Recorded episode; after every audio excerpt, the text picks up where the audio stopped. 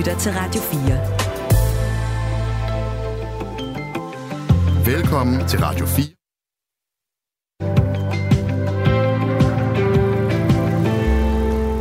Vi har taget øh, virkeligheden og anbragt den på en bakke, og øh, bakken har vi taget med ind i øh, det her store hus, hvor der er ved at blive støvsuget netop nu. Godmorgen, Mette.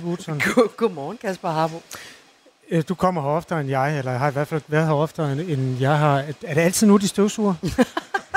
Jeg troede egentlig, de ville være færdige, fordi klokken er jo lidt over seks, men jeg tror, der skal være ekstra pænt i dag, Folketingets åbning. Det er ind i alle kroge. Vi er også ekstra pæne i dag. Robak, du har taget en skjorte på. Ja, det har jeg. Jeg skal lige ud og løbe. Som Mette lige sagde, jeg er den, der har de længste ben, så jeg får lov at løbe længst. Mens I står her øh, i det, der hedder Vandrehallen og sender, så er jeg sådan lidt ude på feltfod og ser, hvad der sker rundt omkring og på Christiansborg. Jeg har faktisk tænkt mig, om ikke så længe til, vi løbe ned foran på den, øh, ved den store trappe. Der er faktisk allerede nogen, der sidder i kø, altså såkaldte almindelige mennesker, for at komme ind og se øh, Folketingets åbning. Øh, måske kommer der også til at være nogle journalister, der kommer til at stå i kø for at interviewe dem, for forløbig er der ikke andet end politikere og journalister nu, og så de her, der sidder i kø. Men dem har jeg planer om at gå ned og kigge til, og en masse andet. Jeg har været med til det her fire gange i øh, Radio 4's levetid, og det, der altid er det interessante, det er, hvilken politiker har stålviljen til at møde op mellem 6 og 7. Øh, det plejer at være Torsten Geil, men han har jo lagt sig syg, formentlig, eller forhåbentlig ikke af samme grund. Men, Og han har fundet en værdig afløser, er det Ja, ikke rigtigt? Det jo. synes jeg Solbjørg Jacobsen fra Liberal Alliance. Her står du, og du er vågen, og, du har fået, og du har fået kaffe, Ja.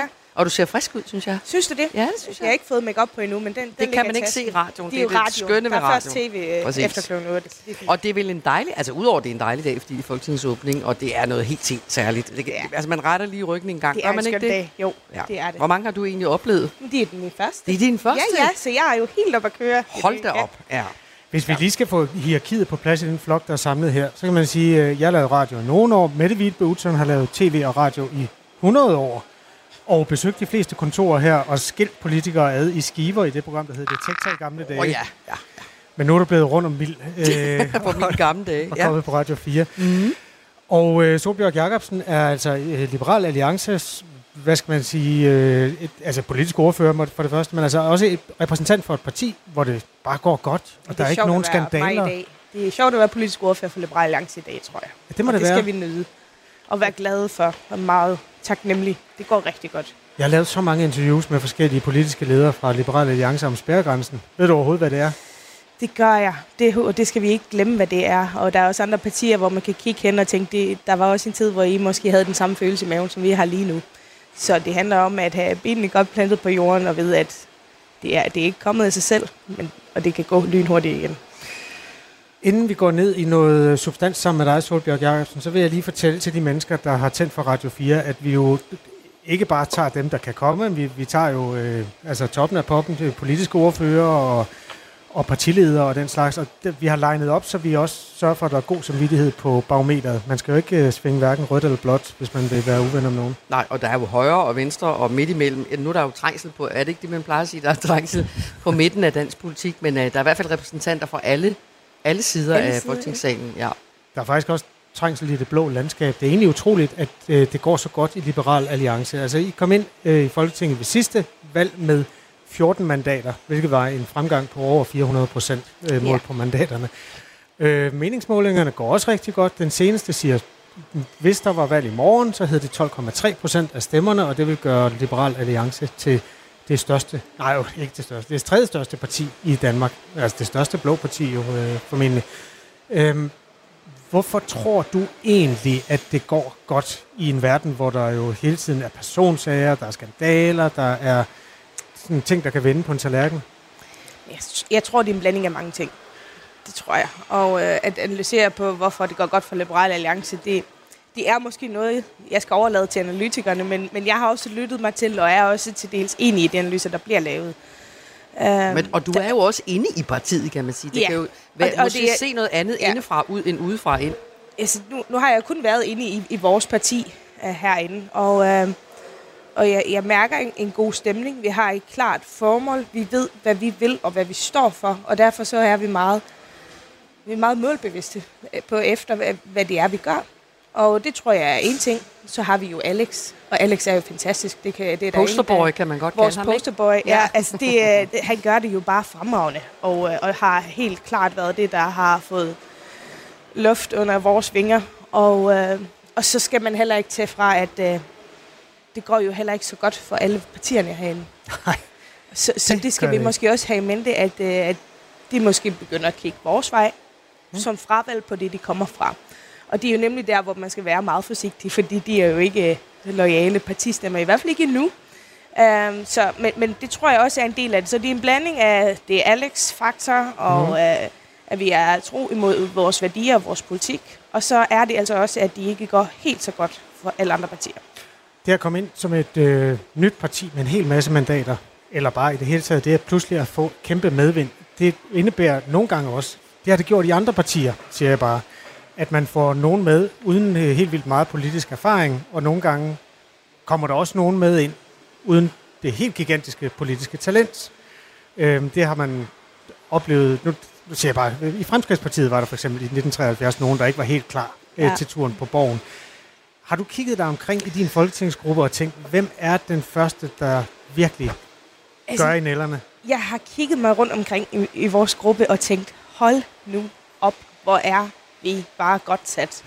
altså, nej, ikke for noget, men helt seriøst. Det kan godt være, at vi har mange, der ikke har politisk erfaring, mm. men vi har så forskellige baggrund, mm. og så forskellige øh, øh, erfaringer, at, at, at vi, vi understøtter hinanden så godt. Altså, du har ikke en, en liberal alliancegruppe med, hvor alle er jurister, eller har læst øh, samfundsfag, eller overhovedet. Vi har så meget ekstremt værdifuld erfaring i vores gruppe, og ingen har den samme baggrund.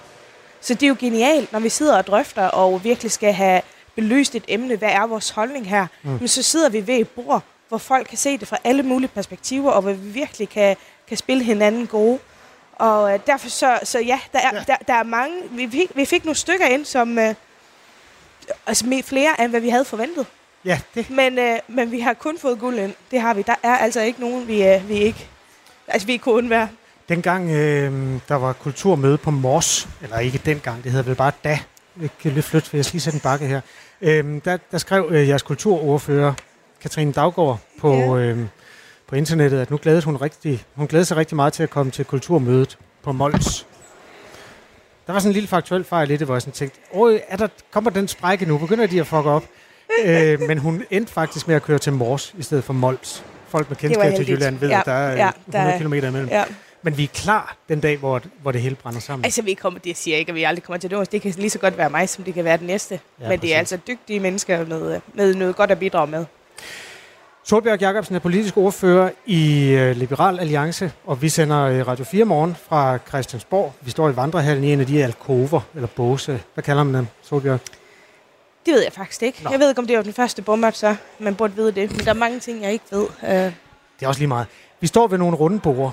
Og, det er øh, det der indhak med Et bænken. indhak. Ja. Tak skal du have. Øhm, vi står ved nogle runde borde, og jeg har stillet en bakke, fordi vi har taget virkeligheden med herind. Ja. Der er seks øh, muligheder. Du kan se seks emner foran dig. Ja. Der er noget fri hast derovre. ja. Så er der Hvordan har jeg fået det ind? Jamen, øh, det, det skal jeg nok fortælle dig senere. Vil du gerne... Øh. Nå. Vi kan nogle tricks. Der ligger også en koran, Ja, og her er der en stak... Øh, kan du se, hvad det er? Det er noget papirflyver. Det må være vores øh, nye fly. Ja, Det må det da være, Ukraines vores farver. nye forsvars. Yes. Så er der en øh, livsfarlig bandelampe her. Ja. Det, og så ligger der en skattelettelse der Ja. på 500 kroner. På 500 kroner. De er nummereret fra 1 til 6. Slå med en terning. Ja. Jeg fik en femmer. Der, øh, Ja. Yeah. der ligger en stor hvid bog, der hedder Koranen. Ja. Hvis nu du havde ild med herind, vil, vil du så have lyst til at have muligheden for at sætte ild til den? Jeg vil aldrig nogensinde tro, at jeg skulle sige det.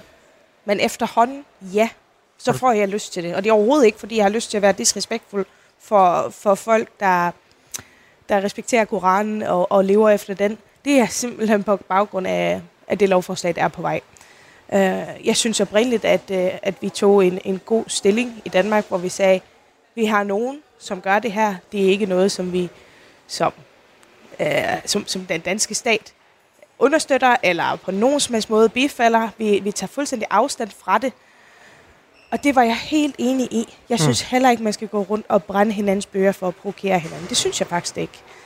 Men jeg synes ikke, det skal gøres ulovligt, og bestemt ikke med så stort et lovindgreb, som regeringen planlægger. Kendte du egentlig ordet utilbørligt? Du har jo nordatlantisk baggrund. Øh, har, har, var du sådan godt Altså, med det? Jeg vil sige, hvis jeg, hvis jeg har hørt det, nu, nu, nu har vi jo hørt så meget, at jeg har svært ved at sige, om, om jeg har, har hørt det før. Hvis jeg har hørt det, så er det jo i, i gammel, gammel skønlitteratur. Og jeg har faktisk læst jura, så, så jeg burde have kunne kende det fra jurabøgerne, hvis det var et øh, almindeligt fag, nej, ord, man bruger inden for det fag. Øh, men, øh, men det er det altså ikke. Så hvis, hvis jeg har hørt utilbørligt, så, så er det i en eller anden gammel roman. Øh, Nå, men ja. så har loven da gjort godt for et eller andet. Vi har fået støvet et fint ord af. ja, Ja. ja. Solbjørg Jacobsen, øh, det var en fornøjelse, at du vil kigge ind i Radio 4 Morgens interimistiske bås. Øh, ha' en rigtig god åbningsdag. I lige måde. Rigtig god fornøjelse med dit Mange tak. første, din første åbningsdag. Mange tak. Vi sender Radio 4 Morgen, øh, ikke bare fra båsen, men i virkeligheden også fra et eller andet sted i virkeligheden. Altså nu, øh, Robak, han har jo taget sin øh, skjorte på og sine lange ben og sat dem foran hinanden. Og Michael Robak, det skal vi lige finde ud af, hvor du er lige nu. Jamen, jeg står ude i gården foran Christiansborg her ved den store trappe, som de fleste nok kender fra Folketingsvalg, altså her, hvor politikerne kommer op. Og det er jo mørk nat, skulle jeg til at sige. Det er i hvert fald stadigvæk mørkt her øh, i København. Men lad mig lige tælle. 1, 2, 3, 4, 5, 6, 7, 8, 9, 10, 11, 12, 13, 14, 15 er mødt op, altså almindelige danskere såkaldt, som er klar til og gerne vil overvære Folketingets åbning, fordi det er sådan, at øh, fra klokken 7, så kan man komme ind, og så kan man få en billet, og så er det altså øh, først til Mølle, og det er derfor, der allerede er nogen, der står i kø, selvom det er så mørkt. Og jeg har lige slået en klog i Anders Holgaard, som er kommet fra Fredericia, og Hanne Kæmpegård, som er kommet fra Herning. Anders, hvorfor skal du ind og se Folketingets åbning? Ja, det er første gang, jeg får muligheden for det, fordi vi har over i anden anledning, og så tænker jeg, for at komme ind og se, hvordan demokratiet fungerer. Hvis det fungerer, Er der noget særligt sådan, øh, du vil lægge mærke til i dag? nej, der er ikke noget særligt, jeg vil lægge mærke til. Det, det er måske stemningen i det, og jeg har set det i fjernsyn mange gange, og så interessen i demokratiet i det hele taget måske. Så er det mere nysgerrighed, end det sådan er decideret, at du, øh, du har jo ikke nogen banner med, eller noget af den stil. Det er absolut mest nysgerrighed. Og ved siden af dig, der står øh, Hanne Kæmpegård. Jeg troede faktisk, I var et ægte par, for de stod og sludrede så hyggeligt, men øh, det er I ikke.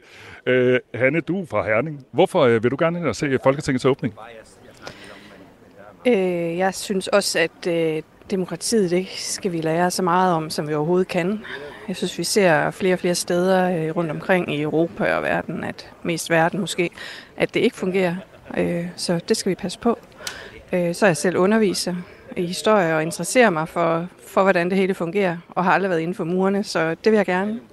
Du sagde, da jeg snakkede med, med dig før, at du var omkring 60, ikke også? Var det ikke det, du sagde? Og du sagde, du, det var på tide, du skulle derind. Er det sådan, du har det? Ja, det er sådan, jeg har det. Ja, absolut. Jeg skal ind og, og mærke stemningen også. Ja. Ved I noget om, hvor mange pladser der er? Uh, ikke udover, at vi hørte her for lidt siden, da der var noget interview tidligere, at der er 20-25 pladser. Okay, så det ser ud som om, I nok skal få en plads. Vi håber det. Vi håber det meget, ja. Tak skal I have. Jeg holder meget af, at Michael Robach bruger udtrykket almindelige danskere og mennesker, der helt frivilligt stiller sig klokken 6 i møgvejr for at vente på at komme ja, ind og men kigge det var på. også, vi så det jo også, da vi kom øh, her klokken 5, var vi her allerede. Ikke? Altså, de sidder simpelthen i sådan nogle øh, campingstole og venter på, at det bliver deres tur til at købe billet, så de kan komme ind og overvære Folketingsåbent. Det er da også enormt rørende, synes du ikke det? Jo, det ser ikke så sort ud, øh, som man kunne have frygtet. Radio 4 Morgen sender altså fra øh, Folketingets åbning. De øh, er nærmest dem, der åbner det, fordi øh, politikerne de kommer langsomt drøsende. Men det lykkedes at fange en nu. Det er det nemlig. Rigtig hjertelig velkommen til din arbejdsplads, skulle jeg næsten til at sige. Det er jo mig, der, der skal sige godmorgen og velkommen, Sascha Faxe, til mig. Men alligevel, tak fordi vi har fået lov at komme ind. Jamen, øh, det er, det, ved du hvad, vi er sammen om det her. Det er godt. Politisk ordfører i Alternativet. Øh, øh, rigtig meget uro er det jo. Altså det må være sådan lidt, har du sådan lidt en blandet fornemmelse af at skulle til Folketingets åbning med al den ballade, der har været i Alternativet? Nej, det har jeg faktisk ikke. Jeg glæder mig rigtig meget. Okay. Det er også din første åbning, ikke også? Det er også det er din min første, første, første åbning som, som folketingsmedlem. Det er, altså, nu hørte jeg jo de her folk, der var kommet langvejs fra, og dyb respekt for det. Men altså, jeg har jo øh, tidligere været ansat og kommet på Christiansborg, så på den måde, så, så, så er det ikke sådan helt... Nej, du er ikke helt lige så duperet som, som mange af de andre måske. I, ikke, nej, og, altså det ved jeg ikke. Altså, det, jeg synes, jeg har altså stadigvæk den der lidt ærefrygt af at stå på skuldrene af alle de folk, der har kæmpet for demokratiet før mig. Den, den har jeg hver dag. Den tror jeg simpelthen ikke, jeg kommer til at lægge frem mig nogensinde. Men man kan også sige, at det, det, det her slot, gamle slot, det indbyder ligesom også til lidt ærefrygt. Det, frygt, ikke? Det, det runger lidt, når man snakker med hinanden, og der er samtaleværelser, og der er med lov skal land bygges osv. Det er meget, meget 100 smukt år, altså det er 100 år. Jeg er historiker, så for mig er 100 år gammel slot ikke øh, så gammel den der. Det er, jo, det er jo faktisk relativt, det er jo bygget til at være parlament, det her slot. Det skal vi jo huske. Mm.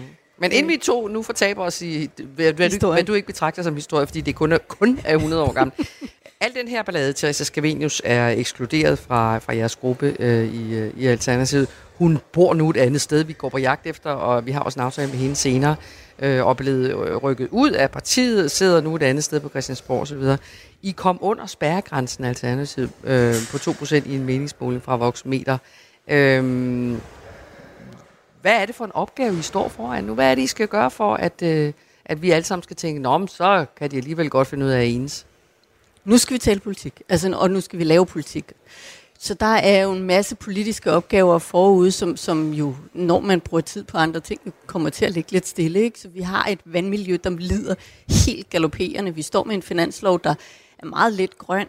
Vi står med et landbrug, som stadig halter bagud i forhold til deres CO2-opgave osv. osv. Der er masser af ting at tage fat på, og det er der, vi er i gang. Men derfor kan det jo også godt undre lidt, at de skændes så meget i Alternativet, ikke? Altså det er jo ikke første gang, at uh, Alternativet er ramt af den her interne uro. Hvad er det, der gør?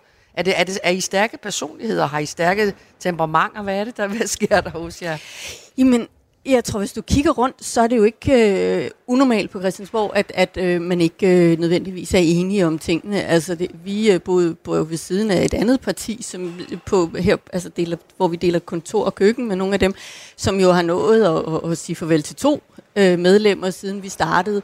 Vi ser uro alle mulige andre steder. Det er helt normalt i politik, og det handler jo Men det er jo ikke om, helt normalt, at stifter nu for Elbæk melder sig ud og starter Nej, et nyt det- parti. Sikander Siddiq, Susanne Simmer osv. Nej, nej. Josefine Fock går af som formand osv. Det er vel, øh, det er vel ekstremt hos Alternativet, er det ikke det? Det synes jeg ikke. Hvis du ser på Venstre, hvor at, øh, de sagde farvel til en tidligere statsminister, og så næstformanden, som hver gik ud og lavede deres parti, så synes jeg stadig, at, øh, at vi er lidt tilbage og hente, hvis vi skal nå dem. Okay, så du synes simpelthen, det, det nye normale, det er, at man, øh, der ryger ind i svinget en, hver halve år, eller hvad? Det håber jeg simpelthen ikke, der gør her hos os. Så er I heller ikke så mange tilbage, kan man sige, nede på fem mandater nu. Men der kommer heller ikke til at ryge ind hver halve år. Altså det her, det er en unik sag, øh, og vi står meget, meget stærkt som gruppe nu. Øh, Kasper, du har jo, om ikke smuglet, så i hvert fald øh, taget en hel del rekvisitter med. Ja, jeg har stået og kigget Ja, du står og kigger på, der står en bakke ja. Ja. foran os alle tre, ja. Ja. med ting, som du har øh, taget med. Det er en buffet af ting fra virkeligheden, vi har taget med ind, Sasha Faxe, hvis ja. Ja. I skulle have glemt, hvordan noget af det ser ud. Der ligger øh, noget fri hast Ja, derovre. nu bor jeg jo ikke i København, så jeg kommer ud i virkeligheden hver dag. Nå, okay. Så du, du ser fri hast, når du... Øh, nej, har du simpelthen fundet hash? Det synes jeg alligevel... øh, Jeg ved ikke, hvordan sådan noget ser ud, men er det, du har liggende Altså, jeg kan, jeg kan så afsløre, at det der er ikke hash. Nå, okay. det, du skal øh, ikke sige noget nu. Undskyld, undskyld. Øh, der, der ligger også en skattelettelse der. Ja, En plovmand. En øh, livsfarlig øh, gadebande er der der. Øh, nogle kampfly. Og en muslimsk hellig bog. Og så er der noget kødafgift derovre. ja. Det er jo sådan en, en random måde at få en øh, substantiel politisk øh, samtale om et eller Det er Fordi de er, de er nummereret fra 1 til 6. De, de seks emner der. Hvilken af dem håber du egentlig, du rammer? Jamen altså, jeg synes jo alle sammen, det er rigtig væsentlige samtaler, så, øh, så det, altså, Så ja. slår du bare. ved du hvad? Der er seks sider på terningen, skal jeg sige, til Kan mennesker, der ikke har set for kaffen før. og alt andet? Nummer to. Der fik du simpelthen 500 kroner. Alt det gjorde du faktisk Ja, tak. Jeg har selv hævet dem, så du skal virkelig bruge dem fornuftigt, hvis du vil have dem med. Skattelettelser har været et øh, område, som har været enormt nemt at forstå. Hvis man skulle starte et eller andet sted i politik, så var det let, fordi de blå var for, og de røde var imod. Mm. Sådan har det altid været. Socialdemokraterne, de er ikke imod længere. Øh, nu diskuterer de så, hvor meget de ikke er imod det. Altså, ja. Ja. hvor mange skattelettelser der skal være. Hvor, altså, jeg er godt klar over, at det ikke flytter noget. øh, I ikke har flyttet jer på det felt. Men hvad betyder det egentlig for jeres måde at føre politik for? Det må da være sådan en motorvej for jer. Jamen altså, der er jo sket, altså du beskriver det jo meget godt, der er jo sket nogle ting i dansk politik, hvor vi står over for øh, et socialdemokrati, som er rykket altså, så meget til højre, at, at, at det er et midterparti, vil jeg jo nærmest kalde det i dag. Ikke? Øh, så det giver jo nogle muligheder i forhold til at, at, at føre en, en rimelig politik, set fra mit perspektiv, i et, et mere frit rum. Altså der er lidt mere, hvis man skal sige det på marketingsprog, blue ocean, altså åben hav, hvor man kan fiske i på nogle punkter. Ikke? Mm. Men, men omvendt, så betyder det jo også, at flertallet, altså et meget markant flertal i dansk politik, jo har sat sig på en dagsorden, som, som vi ikke nødvendigvis deler. Det er ikke fordi, vi bare er imod skattelettelser. Vi kunne for eksempel godt tænke os at sænke momsen på grønt. Det er jo i sig selv en, en skattelettelse, kan man sige. Ikke? Så det er jo afgiftslettelse. Ja, men, så på den måde, der, der giver det altså et, et mulighedsrum, men på en anden måde, så står vi også over for et temmelig massivt, altså det er jo meget få partier, som faktisk ikke vil den vej nu. Der går heller næsten ikke en måned, uden at finansminister Nikolaj Vammen fortæller, at han har fundet flere milliarder i statskassen. altså, der bliver simpelthen fundet så mange, og beløbet er vel øh, tæt på 100 milliarder efterhånden, hvis man lægger alle de der ekstra fremskrivninger sammen per år. Det kunne godt være et tegn på, at man efterhånden har sat skat og afgift højt nok. Har I den diskussion internt i Alternativet, om man faktisk skulle sænke skatten på et tidspunkt? Den afføder egentlig nogle lidt andre samtaler, nemlig omkring, hvad er det for nogle regnemodeller, vi bruger, og hvordan er det, vi styrer de offentlige finanser, når man ikke øh, opdager det. Der er jo også noget... Med, det er lige meget. Penge altså, er der. Ja, men, men det er jo det der med, altså, med at sige, hvad skal de så bruges til? Vi tænker ikke, at de skal bruges til skattelettelser. Vi tænker, at vi skal give fuld smadret på en grøn omstilling, så det ikke bare bliver et øh, plusord uden øh, handling bag. Så tilskud til økologiske pærer?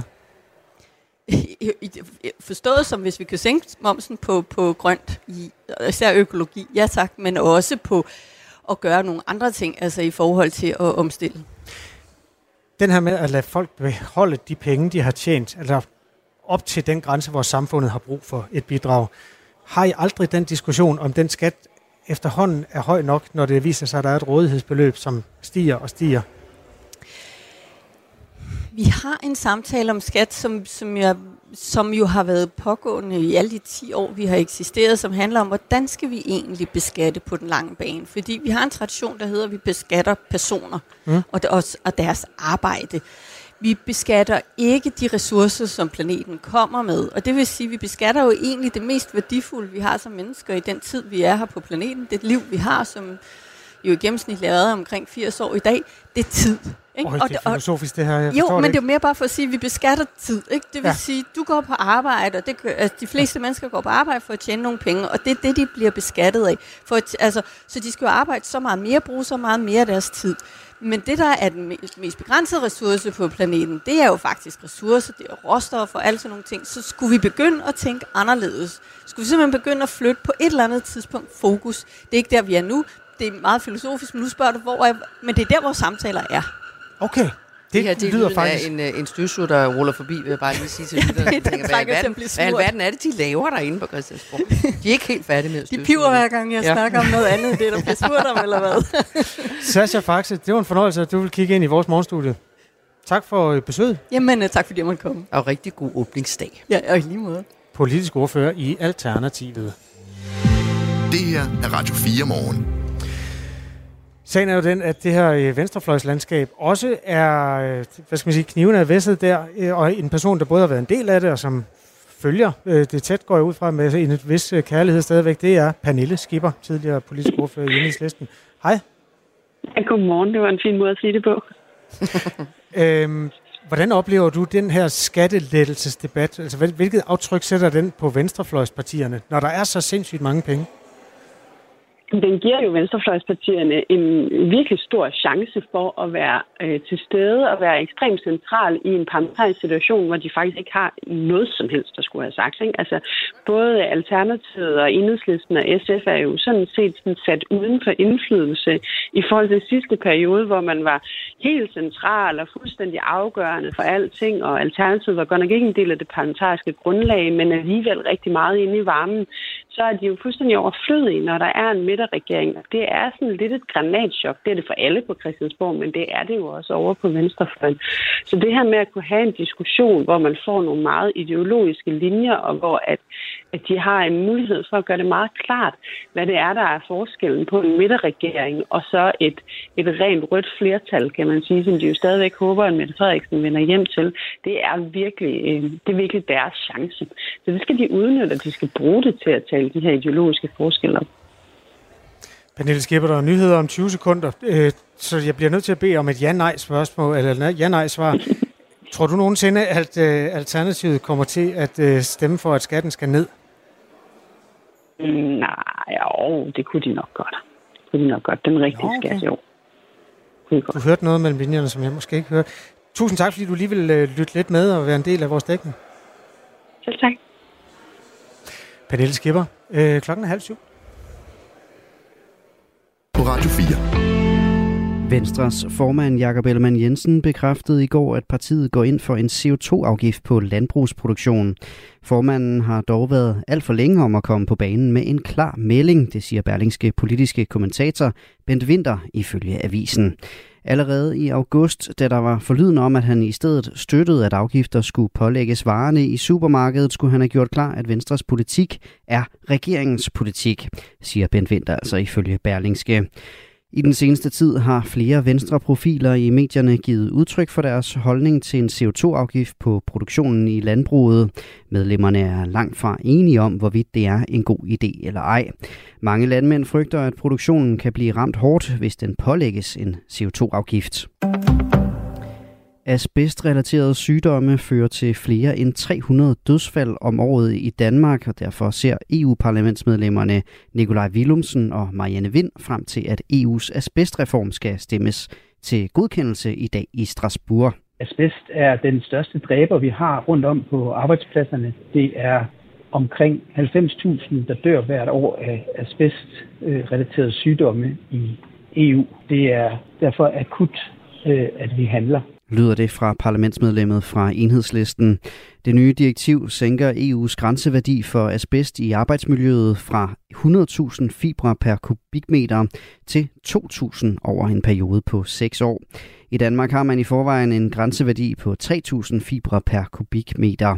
Og det er en vigtig ændring, siger Marianne Vind fra Socialdemokratiet. Vi har asbest i helt utrolig mange bygninger, og i de her år, der er der jo mange mennesker, der energirenoverer deres huse, fordi vi vil gerne alle sammen spare på energien og spare penge. Og det betyder, at der er håndværkere, der kommer i kontakt med de byggematerialer, man brugte tilbage, før det blev forbudt øh, der i slut 80'erne. Og når man kommer i kontakt med asbest uden værnemidler, så er der en risiko for at få kræft, og det er noget, man dør af. Konkret vil det nye direktiv betyde, at man vil skulle bruge værnemidler mod asbest, hvis det måles til stede ved den nye grænse. EU-parlamentet stemmer om reformen mellem kl. 12 og 13. Og så tager vi et smut til USA. Republikaneren Matt Gates har fremsat et forslag om at fjerne partifælden Kevin McCarthy som formand for repræsentanternes hus. Det skriver nyhedsbyrået Reuters. Gates og andre republikanere på den yderste højrefløj er nemlig utilfredse med McCarthy, der for nylig indgik en aftale med demokraterne om et midlertidigt budget. Det er i stigende omfang klart, hvem formanden for repræsentanternes hus arbejder for, og det er ikke republikanerne, sagde Gates i går ifølge avisen The New York Times. Matt Gates og hans omkring 20 tilhængere er ikke kommet med et bud på et alternativ til McCarthy. Ifølge The New York Times er det kun to gange tidligere i historien sket, at en formands position er blevet sendt til afstemning. Slovakiet beskylder Rusland for at have blandet sig i søndagens parlamentsvalg i landet. Det skal være sket ved, at chefen for en af Ruslands efterretningstjenester har kaldt Slovakiets store midterparti PS for USA's stedfortrædere. Udtalelsen faldt dagen inden valget og har sået tvivl om integriteten af frie og demokratiske valg i Slovakiet, meddeler det slovakiske udenrigsministerium. Vi betragter den slags bevidste, udbredt misinformation for at være uacceptabel indblanding fra Ruslands side i valgprocessen i Slovakiet, skriver ministeriet. Det opfordrer samtidig regeringen i Moskva til at stoppe misinformationsaktiviteter rettet mod Slovakiet. Ruslands ambassadør er indkaldt til en samtale i ministeriet. I Jylland udbredt regn, i resten af landet først lidt sol og ellers skyde. Mulighed for regn eller byer og temperaturer mellem 13 og 18 grader. Det her er Radio 4 morgen. Husk, at du kan sende os en sms på 1424. Vi har taget hele virkeligheden og lagt på en bakke af en form for imiteret træ, og så har vi stillet den på et rundt cafébord i en niche i Vandrehallen på Christiansborg. Godmorgen, Mette Vibe. God- Utzon. Jeg skulle altid i tvivl om. Vibe det er en del af dit fornavn eller efternavn. Jamen, det, det, det er faktisk mit efternavn. Min far hedder Vibe, min bror hedder Vibe, min søster hedder Vibe. Altså, de hedder noget, og så Vibe. Præcis. Ja, okay. Utzon. Så jeg siger bare Mette. Du kan bare sige Mette. Alt er godt. Det er første gang, jeg sender radio sammen med Mette Vibe Utzon, Ja, det, det er er derfor, ikke det vi, vi centrale. skulle måske lige have snakket om det med navnet inden. Pyt, never mind. Der er meget, vi skal nå. Den der smørbrødseddel foran dig. Ja, den er alen lang. Kan du, du vil slå ned nogle steder? Hvad glæder du dig Ja, meget vi, om lidt skal vi snakke med Sine, som står her og, og er klar og fundet en kop kaffe. Vi skal også snakke med en, som er SF'er. Vi skal snakke med en folketingsbetjent, som har arbejdet her i rigtig mange år. Vi skal snakke med Pernille Vermund. Ja, og det glæder mig til, fordi øh, hun kommer, og så kommer øh, Messerschmidt lidt Ja, senere, og ja. rygterne sviger. Øh, Signe Munk, har du hørt, at de, de er ved at slå sig sammen? DF og NB.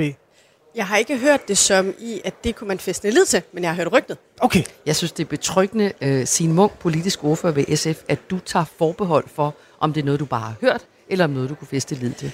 Ja, man må jo bare sige, at det rygtebørsen har det også godt på Christiansborg. Det er ikke kun ude i skolegården. Så, så jeg vil sige, at nogle gange så skal man lige øh, vaccinere lidt på, hvad man, øh, hvad man, hvad man siger er, er fakta og sandhed. Men noget af det, vi godt kan fæste lid til, det er, at næsten 120.000 af Socialdemokratiets vælgere er gået over til dit parti SF.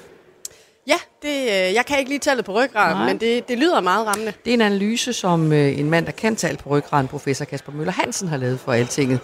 Og øh, spørgsmålet er vel også i, en, på en dag som i dag, Folketingets åbning, hvorfor tror du, at så mange socialdemokrater hellere vil stemme på SF, hvis der var valg i dag?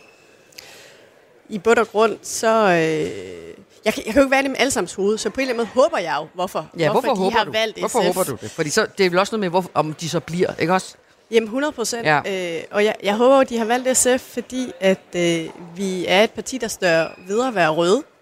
Vi står ved, at øh, man skal bruge pengene på velfærd, når, øh, når der viser sig, at der er flere penge at bruge. Og Så, så, så, så det her med, at man taler om, at Socialdemokratiet er gået længere ind mod midten, eller over på den anden side, det kommer lidt an på, hvem, der, hvem man spørger.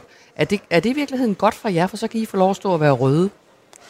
Rigtig røde. jeg synes ikke, det er, det er godt, for det jeg allerhelst vil. Det er jo, at vi sammen med Socialdemokratiet og resten af Rød Blok fortsat det gode samarbejde, jeg synes, vi havde før valget, hvor vi både leverede klimapolitik, der battede, øh, og velfærdspolitik, der kunne mærkes. Og det var vi bare ikke færdige med. Jeg synes, det er ærgerligt, at, at de er gået. Øh, jeg er selvfølgelig øh, glad for, at SF går frem i meningsmålingerne i slutningen af dagen, så er det vigtigste for mig, at vi får noget politik igennem. Ja, og hvordan får I det? Fordi I står jo lidt uden for indflydelse. I kan jo sidde der og file negle ned i øh, folketingssalen, og ikke rigtig... Øh, det kommer til at lyde meget sexistisk, det kunne jeg godt selv høre. Og det var ikke det, er jeg grinede af. Jeg kunne Nå. bare ikke lige se mig selv fint, nej. Det var mere det, jeg reagerede på. Men i hvert fald et udtryk for, at de har ikke særlig meget indflydelse. De kan ikke rigtig bruge al den her medgang til noget, vel? Hvad gør man så? Hvad får man så tiden til at gå med? Jamen både ja og nej. Øh, vi har en flertalsregering, men det, det er jo en flertalsregering, som i virkeligheden rigtig gerne vil have SF med i mange aftaler. Mm. Så jeg oplever, at øh, vi øh, bliver inviteret til enormt mange forhandlinger. Men selvfølgelig kan jeg jo godt se, at hvis man vil noget på natur- og klimapolitikken, så er der en bagstopper i den regering, og den øh, hedder Venstre. Øh, så, Der er langt fra SF til Venstre det er, der, stadigvæk. det er der bare, både på skattepolitikken ikke? Altså, øh, og på, øh, på, på miljø- og klimapolitikken. Øh, og den bagstopper i regeringen betyder selvfølgelig, hvor meget kan, kan vi flytte i forhandlingerne. Men jeg synes faktisk, vi lykkes med at flytte ganske meget øh, i ny og næ. Jeg synes, uddannelsesreformen var et godt, ret godt eksempel. Den startede jo som en universitetsreform og blev øh, en uddannelsesreform, hvor vi sagde, færre skal på universitetet, flere skal over på velfærdsuddannelserne. Og Så sådan nogle penge. punktnedslag kan I ligesom håbe på, altså indtil der kommer et nyt valg. Altså vi blander os lidt her, vi blander os lidt der osv. Det er sådan, du siger det. Ja, altså i de store forhandlinger. Vi går jo også med åben sind til finanslovsforhandlingerne mm. nu. Altså jeg, jeg tænker også, at dem, der har stemt på SF, de regner også med, at vi gør det, vi har gjort siden Axel Larsen stiftede og søger indflydelse. Vi er ikke et, et parti, der Et bare sidder... Nej, apropos nede i, nede i Folketingssalen og filer. Nej, jeg tror ikke, Axel Larsen gjorde det, men uh, i så fald sad og trillede tommelfinger. Nu har jeg set rigtig mange overvågningsbilleder, skulle til at sige rigtig mange billeder fra sagen. Jeg har aldrig set nogen filnegle, så jeg, jeg tror, jeg skal finde et andet udtryk.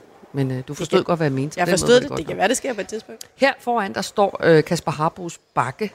Ja, det kan jeg se. Øh, jeg var nede og købe en udgave af Koranen i øh, Politikens boghandel i går, Kasper. Ja, Øhm, øh, flot bog, faktisk. Og, øh, og den er jo et udtryk for en, en, et af de politiske debatemner, som i høj grad øh, præger billedet lige i øjeblikket. Øh, der, er der ligger der noget kødafgift, der ligger en skattelettelse på 500 kroner. Jeg ved ikke, hvordan du lige har besluttet dig for, at det var det, vi skulle have, men det lyder dejligt, synes jeg. Mm. Øh, lidt afhængig af, om det er om året selvfølgelig. Øh, der er også lidt, øh, lidt bandepakke med her i skikkelse af en lille lampe, der blinker øh, i dødningehovedet. Så er der nogle øh, ukrainske, eller nogle, i hvert fald nogle, nogle kampfly, man gerne vil give til Ukraine. Der ligger lidt, der skal forestille at være noget hash herovre. Er det ikke det? Seks punkter? Jo, det er. Og jeg skal, skal måske sige, at når vi tager dem med, så er det også fordi, det at hævde, at det politiske, den politiske sæson begynder nu, er måske lidt noget råd for folk, der har øh, læser aviser, fordi I har jo øh, snakket og snakket og snakket siden øh, ja, sommerferien. Var det ikke i slutningen af sommerferien, at man fik taget hul på korandebatten, og så kørte øh, bussen ellers? Og vi har jo også forhandlet, altså bare for mm. at sige, at vi har siddet i udvalgsmøder og sådan noget. I, Så, I, I- I sidder ikke og filer nej, nej, nu siger jeg det, min sand. og heller ikke kun at drikke kaffe. Nu skal vi, hvis du skal slå med en terning, ja. men inden du gør, skal vi så ikke høre, hvad, kunne du, godt- hvad vil du helst tale om af det, der ligger her på bakken? Øhm, Hvad vil du Jamen, ønske, du, du trak? jeg tænker, jeg gerne vil tale om den her 500 lags. Ja. Fordi jeg synes jo, et af de rigtig store slagsmål handler om, hvorvidt øh, vi skal putte alt på velfærd, eller om der også skal øsles penge ud til at sænke Så nu begynder du lidt at tale om det, inden du har slået, sådan, så du ved, du kommer til at tale om det. Jamen, det er et meget smart trick. Lad os se, hvad du får. En Det er fire? Nej, en femmer, vil jeg sige. Er det en femmer? Det er, Det er Koranen. En femmer. Det er Koranen. Okay. Utilbørlig omgang med Koranen. Hvad siger, hvad siger SF til den her diskussion om, om lovgivning på det her område? Jamen, altså, jeg, jeg bryder mig ikke om, at der står nogen og brænder en koran af. Jeg bryder mig endnu mindre om Rasmus Paludan. Jeg synes, han er øh, altså øh, øh håbløs. Og, øh, og det, jeg synes, det er enormt tragisk, at øh, hans handlinger de kan sætte internationale øh, fororer i gang. Øh, men dertil, og så øh, og øh, lave det lovforslag, som regeringen har lagt på bordet, øh, der synes jeg, at filmen den knækker. Vi kommer til at stemme imod øh, det lovforslag i forhold til at begrænse øh, ja, ja, det kan du sige, lovforslag. det er 100% sikkert? Fordi nu snakker man jo om at ændre og justere på det. Men I kommer 100% sikkert til at stemme, stemme imod et... Øh, altså ikke at stemme for et, øh, et forbud mod at brænde. kommer 100% til at stemme imod. Det var et klart svar. Tak skal du have, Simon. Rigtig god fornøjelse med dagen i dag. Øh, politisk ordfører for SF. I lige meget tak, fordi jeg må være med. Så langt, så godt. En kendt dansker er død i en time. Jeg synes, det ville være skrækkeligt, hvis jeg vidste noget skulle være for evigt. Men først skal de spise et måltid, som var det deres sidste. Så kommer, kommer desserten. Så kommer den altså. Fuck, hvor er det og, voldsomt. øh, og altså, hvorfor, Anna? Hvorfor? Altså, jeg aner det ikke. Sammen med vært Lærke Kløvedal taler de om døden, maden og alt derimellem. Men fjordrejer, det er barndom. Det er gode stunder med min far. Det er noget af det eneste, jeg har haft med papa. Lyt til det sidste måltid i Radio 4's app, eller der, hvor du lytter til podcast. Æret være hans minde. Radio 4. Var det det? Det var det. Ikke så forudsigeligt. Altså, vi om morgenen sender fra Vandrehallen på Christiansborg, og øh, det er jo for at bringe virkeligheden i øjenhøjde med de mennesker, der skal stemme om, hvordan vores samfund skal tage sig ud. Vi har også øh, haft en mand på gaden, vores kollega Andreas Stenshøj, gik en tur med sin mikrofon for at høre, hvad det egentlig er, der optager mennesker, der skal leve i det her land. Så bare, kan skrues lidt op. Tak.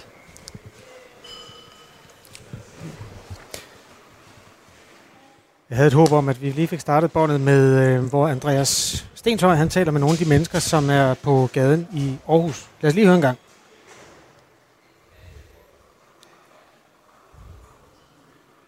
Nej, ved du hvad? Der er, en, øh, der er, en, der er en lille, et lille hul i øh, virkeligheden der. Lad os vende os mod noget andet så, øh, eller en anden. Øh, vi har nemlig fået den næste gæst. Hej Inger Støjberg, godmorgen. Ja, godmorgen. Øh, formand for Danmarksdemokraterne. Det blev lidt hovedkuls det her. Du skulle lige have lyttet til virkeligheden. Det kommer du ikke til. Ja, lige det nu. kommer jeg ikke til. Nej, men er det ikke sådan meget Christiansborg-agtigt? Du siger, nu lytter man ikke til virkeligheden. så det, er det ikke bare sådan fuldstændig?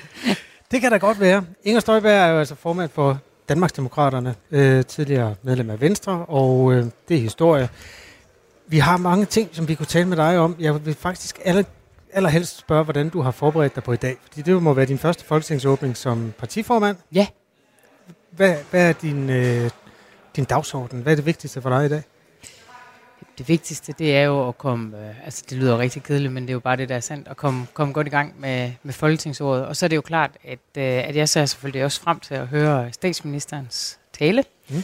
Øh, og så sådan helt på det lavpraktiske, så kan man sige, at øh, sådan, sådan en dag som i dag, der er der jo masser af interviews for mig, og der er øh, en art partilederdebat øh, på, på ja, DR2 i aften i debatten, som sender Okay. ekstraordinær. Og så er der jo den store åbningsdebat på torsdag, så det er sådan mere lavpraktisk. Så skal man have læst godt op på det. Nu vi er ved lavpraktikken. Skal du noget andet som, som partileder, kommer jeg til at tænke på, fordi du er kommet her masser af gange som menigt medlem og for Venstre, men nu, nu er du så partileder. Er der så noget andet, man skal? Mm, nej, altså ikke ud over de der lidt større debatter, som man måske så, så har, øh, og som jeg i hvert fald har her i aften. Men du skal ikke tage nogen ved hånden af de nye, eller vise dem, hvor toiletterne er? Eller? Nej, altså de har de faktisk været med godt. til en Ja. ja. folketingsåbning, fordi øh, der jo er efter et valg, så er der jo en folketingsåbning også. Men, men det er bare noget specielt, når det sådan er den rigtige, om man så må sige.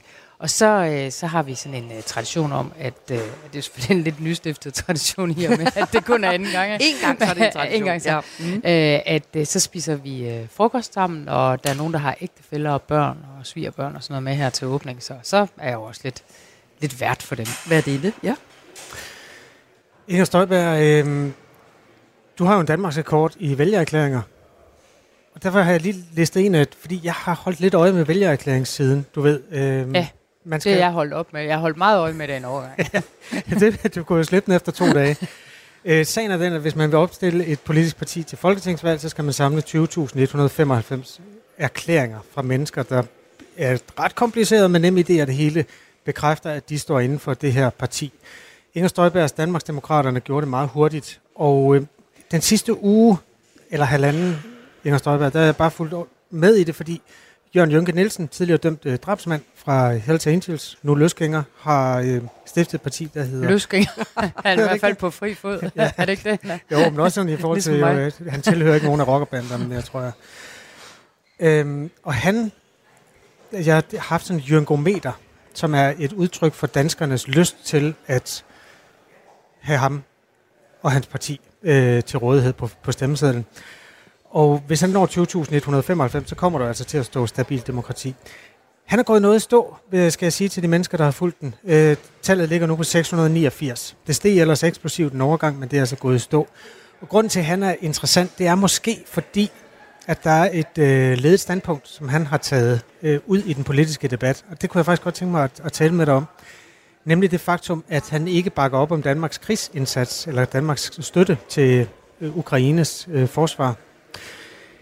Det har jo været en stor glad familie øh, her på Christiansborg omkring den der øh, markedsføring af, af, af kampflyene og sådan noget. Hvordan har du egentlig haft det med det? Det har jeg haft det godt med. Det er ikke så lang tid siden, jeg selv var en øh, tur i øh, Kiev, og, øh, og det må jeg sige, øh, hvis ikke at jeg før ligesom på en eller anden måde fik det ind under huden, så gjorde jeg det godt nok, da jeg gik i øh, uh, Kievs gader, hvor der stort set kun var kvinder. Alle mændene var ved fronten. Og øh, altså bare sådan lige for at sætte det lidt i, øh, i perspektiv, det er, jo, det er jo høj som lav. Mm. Øhm, vores, øh, vores tolks bror, fortalte hun, han var, var ude ved fronten, og, og hun sagde sådan, altså sådan helt stilfærdigt, at øh, jeg er ikke sikker på, at vi ser ham igen. Og øh, så sidder jeg nogle få timer efter sammen med viceforsvarsministeren. Hans bror var blevet dræbt ved fronten ugen før. Altså, det gør et uudsletteligt indtryk.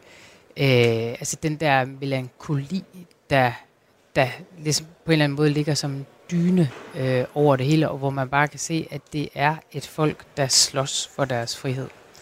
Øh, og det skal vi bakke 110 procent op om.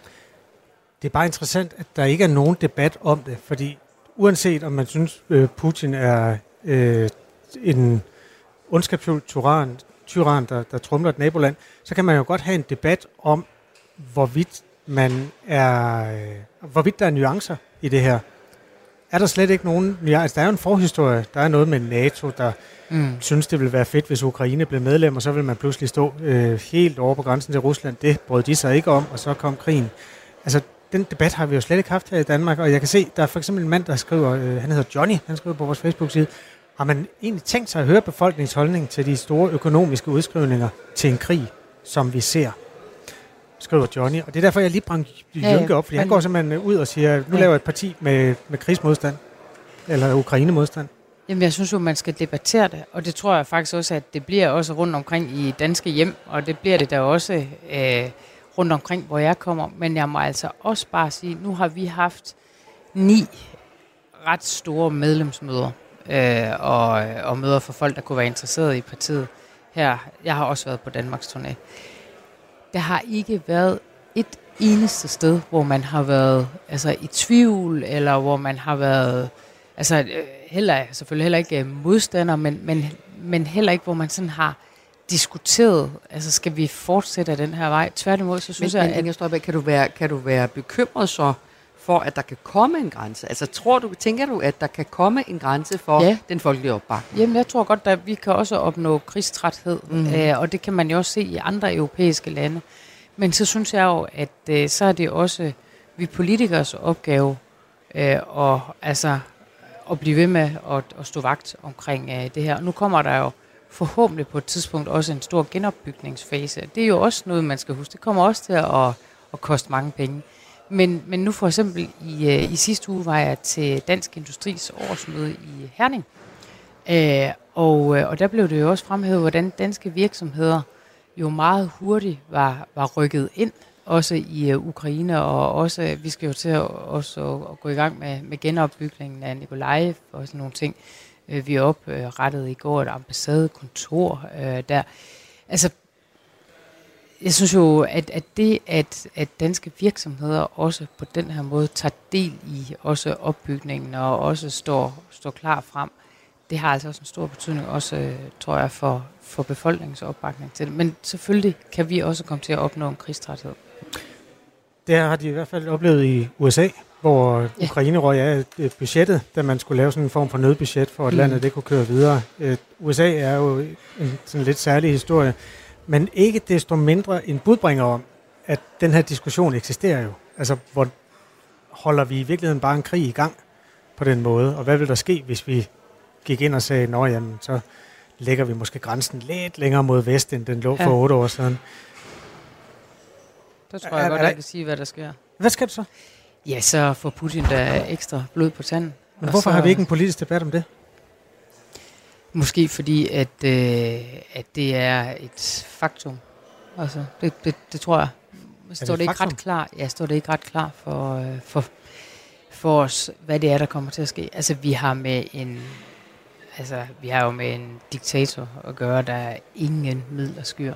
Og, øh, og hvis du kigger på nabolandene omkring, altså, jeg tror, det står ret klart for dem, hvad der vil ske.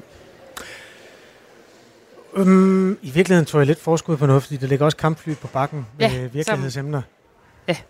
Øhm, Altså, det, det er det her, der er Kaspers kampfly, ikke også? Ja. Altså, jeg, sætter, jeg synes ikke, vi skal sætte vores store lid til, til slagkraften af de her papirflyver. det ser ikke sådan helt, Kasper, men jeg kan øh, godt se, hvad du har tænkt. Du må gerne prøve at kaste et ud over øh, trappen. hvis Jeg ved ikke, om jeg tør. Jo, det tør du godt. Skal jeg med ud, det min livvagt, der står lige Ja, heromme ja, jeg bagved, skulle lige til at sige, jeg ikke nu kaster jeg med en papirflyver, så ingen bliver bange. Ja, det er Okay, ikke. de Ej, kan det- godt flyve. Det var I hvert fald et stykke vej. impotent kast, det der med. Ja, det var det måske nok. Jeg var heller ikke god til håndbold, jeg indrømmer det.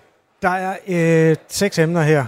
Ja. Og jeg, du, dit øh, blik røg straks over på femmeren øh, Koranen. Du, jeg håber, du slår noget andet. Og jeg håber- Støjberg, for jeg ved godt, hvad Jeg du håber bare ikke, at jeg bliver slået hjem. Vel, det har jeg jo prøvet før.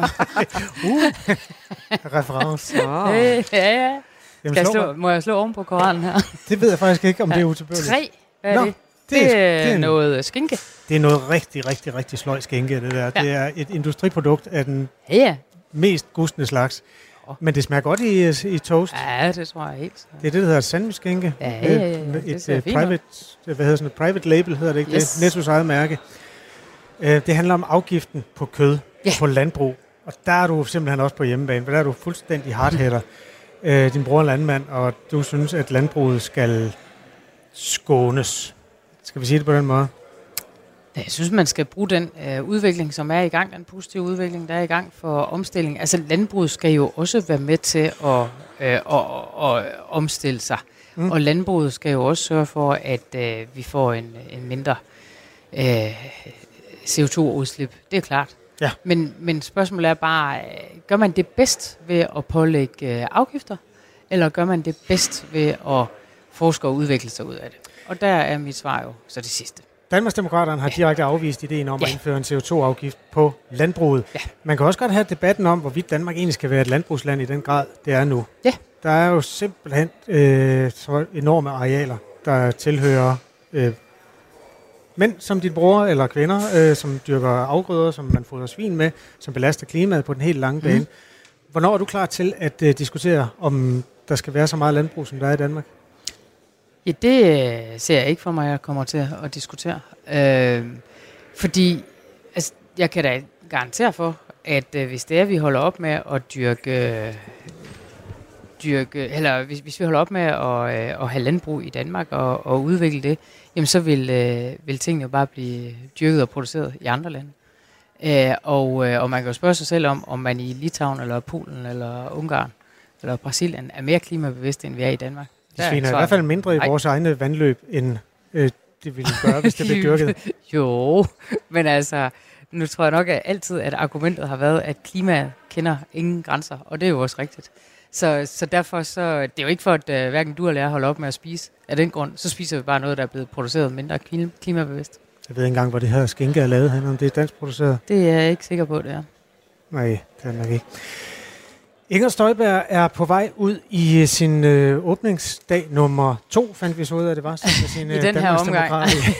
Nå ja, i den her omgang. Ja, som Danmarksdemokrat betragtet. Ja. Du må have en øh, god dag. Tusind tak, og i lige måde. Og tak, fordi du kiggede forbi. Selv tak. Du lytter til Radio 4 morgen.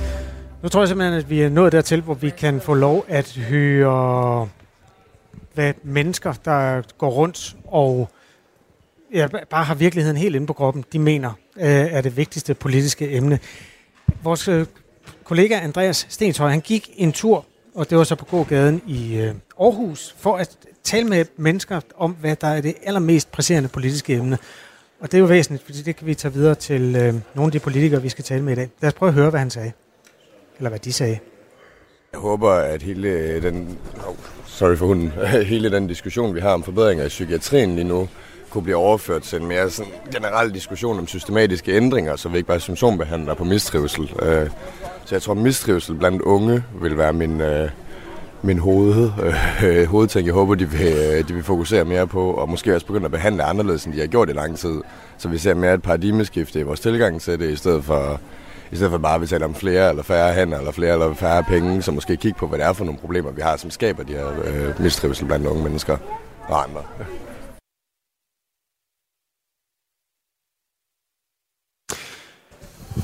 Ja, det her det var altså et af de mennesker, som var ude og øh, stemple ind på, hvad der var det væsentlige. Øhm, Radio 4 Morgen sender fra Christiansborg. Der, der var en lille smule rod med det her klip, det er jeg ked af. Men øh, det vi gør nu, det er simpelthen, at vi i stedet for at øh, træde mere i det, så, så finder vi øh, Robak. Vores kollega Michael Robak, han har fået den bundne opgave i det her radioprogram at gå ud, øh, både i de fjerne hjørner, skammekrogene på Christiansborg, hvor nogle af løsgængerne sidder, og går ud på Slotspladsen, hvor det regner, og mennesker venter på at komme ind. Og jeg aner ikke, hvor Michael Robach er øh, lige nu, men det kan vi forhåbentlig få svar på. Jeg er i det, der hedder Provianthuset, og op på det, der hedder tredje sal, fordi jeg har gået en lang tur, øh, og jeg leder efter Teresa Scavenius' øh, kontor. Hun er jo en af de her tre løsgængere, vi har i Folketinget lige nu. Hun rager jo uklar, uklar med Alternativet, og jeg har en aftale med hende, øh, om at tale med hende her efter nyhederne, og jeg nærmer mig, og jeg kan jo se, hun øh, sidder på en lang gang, øh, som jeg går ned af nu, og hvor der altså sidder mest øh, SF'er, og der sidder radikale, så jeg kommer selvfølgelig også til at tale med Teresa Scavenius også om, hvilke parti hun eventuelt kunne forestille sig at melde sig ind i. Lige nu er hun jo løsgænger. Og så kan jeg sige herude i Proviantgården, jeg er temmelig meget alene. Altså, der er nogle folk, der går og gør rent. Jeg har også hilst på et par håndværkere. Og den eneste politiker, jeg har på indtil nu, det er Peter Velblund, som venligt lige nikkede til mig og sagde godmorgen. Men det er stadigvæk sådan ude i yderfløjene, om man så må sige på Christiansborg, er det stadigvæk en stille morgen. Men jeg satser på, at Teresa Scavenius er stået op og er klar til at tale med mig øh, efter nyhederne. Proviantgården, det er jo faktisk ikke selve Christiansborg, vel? Altså, du er ligesom gået ud af Christiansborg, ud af slottet, så er du gået hen over gården, og over øh, på den anden side, der ligger der ligesom det her kæmpe store gamle bygningsværk, som hedder Proviantgården, så du er langt væk fra os andre. Ah, men man kan faktisk godt gå tørskoet hele vejen. Jeg har gået øh, øh, indenfor. Det er rigtigt nok, man kan også gå en anden vej, den du beskriver med det, men jeg har faktisk gået indenfor, så man kan faktisk godt gå tørskoet. Øh, ja, så det er Men- den vej, men- jeg har gået. Det er vej, du er gået. Det er godt, du kender en hemmelig gang henover, sådan så du kan Jeg gå har ind på om- selve jeg har- Christiansborg gang. Jeg har spurgt om vej, det må jeg sige. Og hele pointen er jo altså, som du også siger, det der med, at når man bliver løsgænger, så kommer man til at få et nyt værelse langt væk fra det sted, man kom fra. Mette Vibe Utzon kender det her sted bedre end øh, os andre. der Åbenbart er det med. ikke godt nok til at vide, at man kan gå tørskud. Jeg har også hæftet mig ved, at der er noget, der hedder ridebanen. Altså, nu har der været en masse debat om, de må have deres hunde med herind. Er der nogensinde et folketingsmedlem, der er kommet med en hest? Det skal jeg ikke kunne sige, men der er heste dernede jo. Altså, Er der det? Ja, ja, der bliver trænet heste dernede. Nå, det var en lille himmel. Vi kan høre... Øh, Åh, oh, Michael har mødt Teresa. Ja, ja, Jamen, det lyder Vi meget kan høre godt. det i baggrunden. Reporter, og jeg har været enten redaktør... Ja. Nå, det, vi skal bare lige have skruet ned for øh, Michael Robachs øh, Thailand-forbindelse. Det vi kommer til efter nyhederne, det er, at øh, ja, han får lov at lave det der interview med, med løsgængeren. Vi skal også finde ud af, om hun kan danne parti sammen med Lars Bøge Mathisen, som vist er blevet kylet ned i samme kontormæssige skammekrog tidligere. Øh, ret kort var et formand for Nye Borgerlige. Det er også noget med Jon Steffensen. Så tror du også, han har kontor dernede? Det vil jeg tro. Altså, jeg vil tro, at man, ble, man kommer så langt væk fra dem, man egentlig kom fra som muligt. Det her det er Radio 4 morgen, og klokken er syv. Du har lyttet til en podcast fra Radio 4. Find flere episoder i vores app, eller der, hvor du lytter til podcast. Radio 4. Ikke så forudsigeligt.